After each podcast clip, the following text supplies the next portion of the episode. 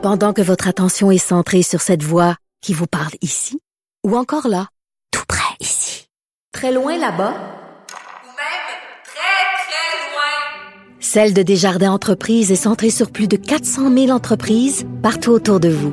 Depuis plus de 120 ans, nos équipes dédiées accompagnent les entrepreneurs d'ici à chaque étape pour qu'ils puissent rester centrés sur ce qui compte, la croissance de leur entreprise.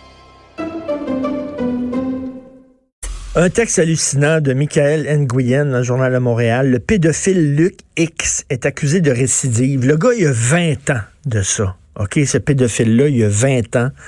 Il a agressé euh, sa fille de 4 ans et il a filmé ça, puis il a diffusé ça sur les médias sociaux. OK, il, faut-tu que ton instinct, faut-tu que ta perversité, faut-tu que, tu ça soit plus fort que toute ta propre fille, que 4 ans, que tu agresses. Puis non seulement ça, mais tu diffuses des images. Le gars, il a été arrêté, effectivement. Il a été sacré en prison. Là, à un moment donné, il faut qu'il sorte de prison. Tu sais, est, là. Tu peux pas le mettre à prison à vie. Il sort de prison. Puis là, il y a, récidive. C'est-à-dire qu'il y, a, encore, il y avait encore des, photos, euh, donc, ils avaient cachées pendant ce temps-là. Puis là, il, il les a ressortis, puis on l'a pincé, puis il y avait encore des photos sur son cellulaire euh, d'enfants agressés puis des photos à contenu de porno euh, juvénile. Ça pose la sacrée bonne question. On fait quoi avec ces gens-là? Ça ne se guérit pas, la pédophilie. Hein? Quand tu viens au monde pédophile, t'es pédophile pour toute ta vie. Ça se guérit pas. C'est comme un arbre, il pousse tout croche, ben il va tout le temps pousser tout croche. Ça se contrôle peut-être, ça ne se guérit pas. Tu vas toujours être pédophile comme un alcoolique, tu es tout le temps alcoolique, tu peux le contrôler, tu peux arrêter de boire, mais chaque jour est un combat. Bon, lui, le gars, il continue malgré tout. Il a fait de la prison. Il a fait, il a fait beaucoup de prison. 15 ans de pénitencier. 15 ans de pénitencier. Il sort, il recommence avec des images pédophiles. Il n'y a rien à faire avec lui. Fait qu'on fait quoi avec ces gens-là? On les garde en prison toute leur vie? On les sent, on les surveille, on peut pas les surveiller, c'est impossible. On leur met un, anneau électronique autour du mollet, ben oui, mais tu regardes sur ton ordinateur l'anneau électronique, est-ce que ça te dit que ce gars-là va avoir, va voir du matériel de porno juvénile? Est-ce que ça te dit qu'il est en contact avec des enfants? Euh, le gars, il allait, il allait dans un événement où il y avait des enfants. Il s'est retrouvé dans un événement où il y avait des enfants, puis il n'avait pas le droit d'aller là. Euh, donc, on fait quoi? Le Doc Mayou, il dit, faut les castrer. C'est ça qu'il dit, ça. À chaque fois qu'il dit ça, le monde capote en disant, ben voyons donc, c'est bien barbare. Puis, OK, mais on fait quoi? Je vous pose la question. Ça se guérit pas. T'es tout le temps pédophile. Quand tu ressors de prison, là, après 15 ans, le gars, là, au lieu de se tenir tranquille, il a recommencé. Fait que c'est plus fort que lui. On fait quoi avec ces gens-là? Ça pose une sacrée bonne question éthique. Faut-tu les castrer chimiquement? Pour protéger les enfants et pour les protéger eux autres mêmes, d'eux-mêmes, parce que sinon ils vont retourner en. Mais c'est pas la panacée, hein. La castration chimique, là, ça enlève pas le désir puis tout ça, là. Euh, ça, demeure là. Mais bref, hey, le gars 15 ans de pénitencier, il sort pas, il recommence. Boy, c'est comme l'autre, le, le, gars qui a tué la, la, la, la jeune femme euh, qui avait, il avait tué son épouse en prison. Il ressort, paf, la première chose qu'il fait, c'est que donne rendez-vous à une escorte, boum là-dessus à coup de couteau. Qu'est-ce que tu fais avec ces gens-là?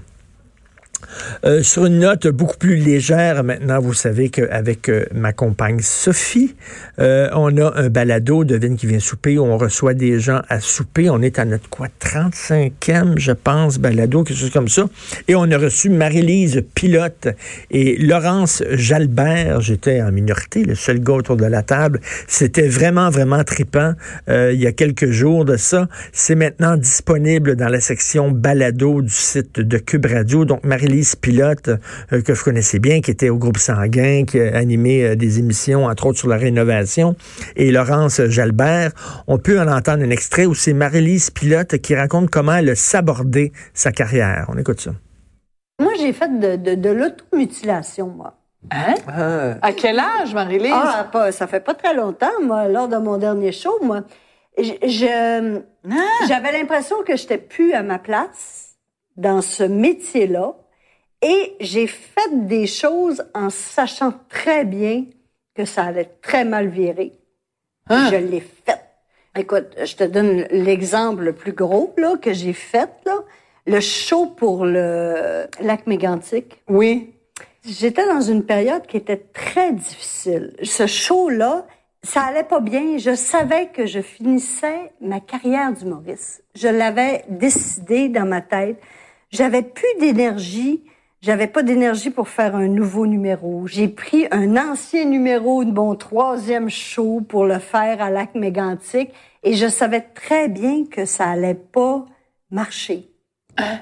C'est très, très, très bizarre. Donc, tu t'es je me suis, je me suis sabotée. Et oui, saboter, non saborder, comme j'ai dit tantôt, donc saboter. Et les deux ont parlé avec euh, avec beaucoup de franchise et d'honnêteté que, tu sais, des fois, euh, ta carrière marche bien, puis des fois, elle marche moins bien. Marie-Lise Pilote, euh, lorsqu'on la voyait plus à la télévision, tu fais plus partie du showbiz, des gens pensent que tu as disparu, tu fais rien de ta vie. Ben non, elle fait encore plein de choses. Elle a une entreprise, elle a des employés, elle fait plein de trucs, mais les gens disent, ah, tu fais plus rien, tu as disparu. C'est comme si tu n'existais plus parce que tu n'es plus à la télévision. Et Laurence Jalbert, qui a eu beaucoup, des gros, gros, gros succès en début de carrière, ça a marché très fort. Maintenant, c'est beaucoup plus modeste. Et elle dit, ben oui, j'ai, j'ai chanté dans les Saint-Hubert Barbecue, puis j'ai chanté dans des petites salles comme ça, puis j'ai, j'ai chanté dans des restaurants. Et alors, je n'en ai pas honte.